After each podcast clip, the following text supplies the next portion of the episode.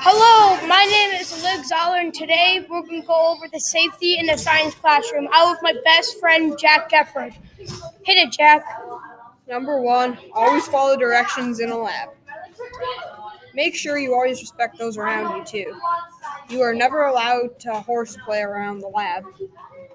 You are not allowed to eat or drink because whatever you're working on in the lab could get on your food or drink or get in your drink and then it could be something poison then it could kill you and you would die.